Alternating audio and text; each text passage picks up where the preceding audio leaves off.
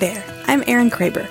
I'm a marketing professional with a passion for building a community of industry leading women navigating careers and motherhood at the same time. Every week, I'll be sharing tips and tricks to help women grow their local businesses, build their personal brands, and be leaders in their communities. And sharing the stories of women who make it happen while keeping the kids healthy and the house still standing. This is a place for honest conversations among women about business and motherhood. Welcome to Motherhood Merged. Hey there. Welcome in for today's episode of the Motherhood Merged podcast. I'm your host, Erin Kraber, and I so appreciate you tuning in to the space where we talk all things career management, brand management, and mom life management. We do it all, so why not have a place to talk about it all? Today I'm sharing this as my kids are back at school. Yes, it's the start of a new school year, and everyone got out the door with little to no issues and everyone was pretty excited about it too. What I'm not as excited about is some of our challenges with after school care. As you likely know by now, I recently left my corporate career and opened my own brick and mortar retail boutique. In talking through different scenarios before taking this sleep, having the ability for the girls to be home alone at times was a little bit of a roadblock. We knew my afternoons would become less flexible in some ways, and we also didn't want an extra expense if we could help it. We were deep into the discussions during the last school year, and we ultimately decided to cancel our after school babysitter. It was part to save the funds and also part to test our girls in very small, controlled settings. My husband and I often joke about unlocking new levels of parenting, and this is a big one. When exactly is it okay to leave the kids at home alone? We're at the stage now where this is a tough one to answer. We're comfortable letting them run out the front door to play with their friends. We're comfortable with them riding bikes around in small groups. But are we comfortable with leaving them alone inside the house without an adult, either together or on their own? Now, when I was younger, there was an entire generation of quote unquote latchkey kids.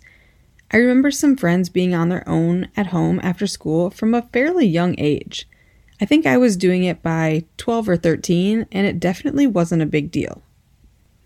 Faced with that same decision as a parent, and it sort of seems like a big deal to me. There's safety issues, trust issues, and a whole bunch of other variables out of my control at any given time. It's definitely not as clear cut of a decision as I may have initially thought.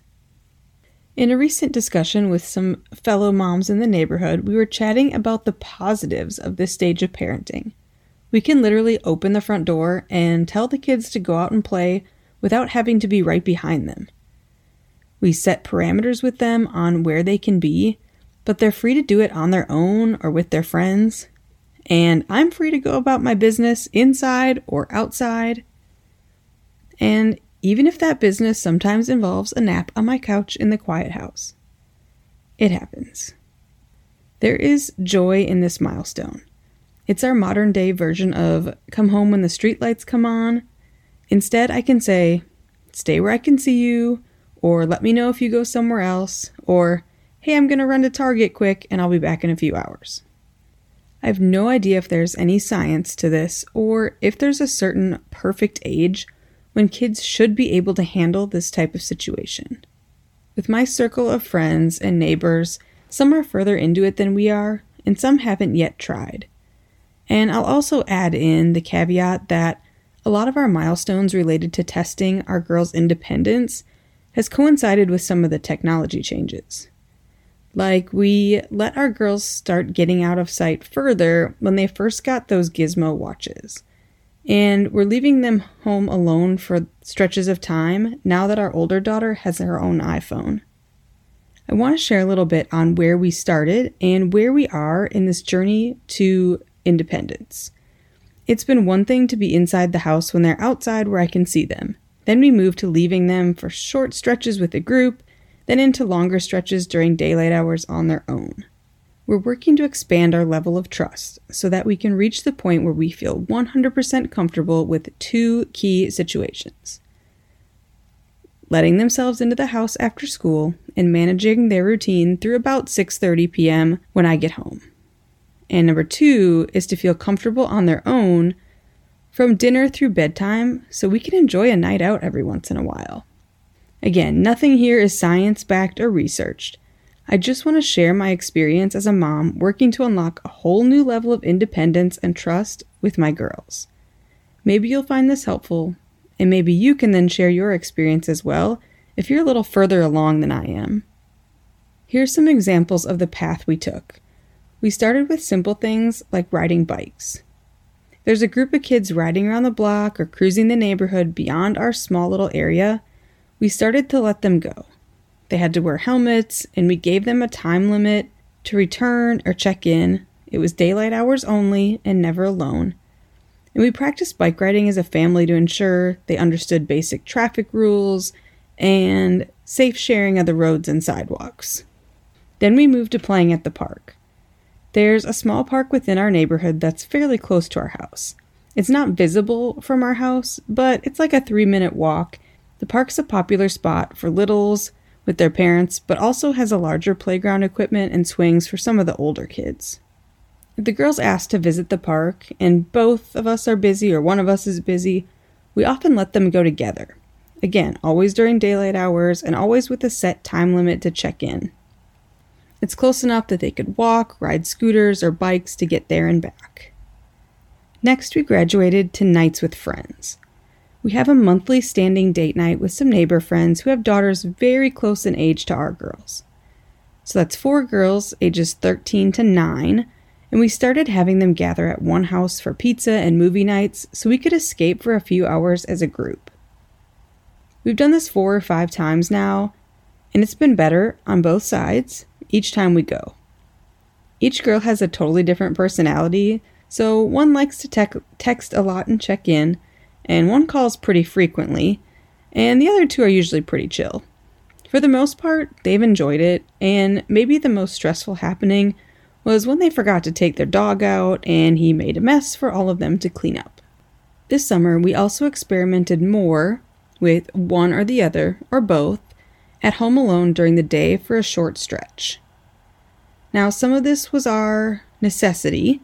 On days where I had to be at my store and my husband was traveling, I mentioned we were cutting back on the expense of hiring babysitters, so having them home in the mornings for a few hours or later in the evenings when I took one to their activity was a really good step. They were just hanging out at home with no real expectations on them for anything other than just finding something to occupy their own time. They could watch a movie, they could zone out on iPads, they could hang out in their room, and they both seemed to just treat it like a good quiet time opportunity to just hang out. I think this is yet again another scenario where parenting decisions are just hard. I consider this phase of parenting as our next great milestone, the master level to unlock. I honestly do not know what the right answer is, or even if there is a right answer, as to when children can be left on their own at home. Like all things, it depends on the child and the specific situation.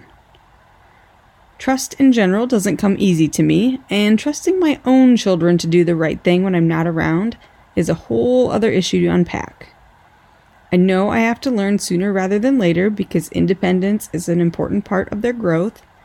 I need to be able to trust them when I'm not right outside the front door. And this summer, we've made a lot of progress, and all of us gain confidence. When I think about how we can prep them to be independent, I feel like it's possible that we've done a better job than I initially thought. Prepping the kids to be on their own with a babysitter or away with their grandparents is pretty comparable. We do those things on a regular basis and are comfortable with the process in place. They know their home address and both of our cell phone numbers. There's a neighbor they know they can go to in the event of an emergency at home. Our expectations are enforced around potentially dangerous things in the house like cleaning supplies, kitchen utensils, and all of that good stuff. They know that the regular rules for our house are in effect even when we're not there. and there's always a list of emergency contact numbers and information where they know where to find it.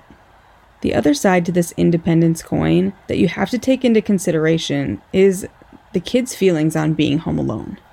My feelings as a parent are important, but so are theirs, and I definitely don't feel comfortable pushing them if they aren't ready. We ask them questions to know if they have concerns about being home on their own for a short period of time, and we need to know that they're comfortable working the digital door lock and letting themselves in. And so far, this tiered approach has worked well for us. And now, with school starting, I'll be spending time at my store, and there are going to be days when my husband is traveling. They'll be letting themselves in, doing their after school routine on their own for an hour or two. That's not to say I love the idea 100% yet. But again, we want to get there, and if I'm being honest, so do they. They want the independence, and sometimes one of them just wants some peace and quiet at home. So, how have you approached the idea of leaving your children at home alone? If you have a best practice or philosophy you've become comfortable with, please share with those of us approaching this parenting fork in the road. I'll also continue to check in with friends and neighbors on their practices. Trial and error is a component of parenting I have come to know well. So if you have something that works, don't keep it to yourself. Motherhood's better when we can learn from each other and find someone who has been there and done that, even if it wasn't very well done at first. Thanks for tuning in to this week's episode of Motherhood Merge. I hope you enjoyed this conversation as much as I loved putting it together to share. If you want to know when a new episode drops, be sure to subscribe on the platform of your choice so the newest episodes are automatically queued up and ready to enjoy.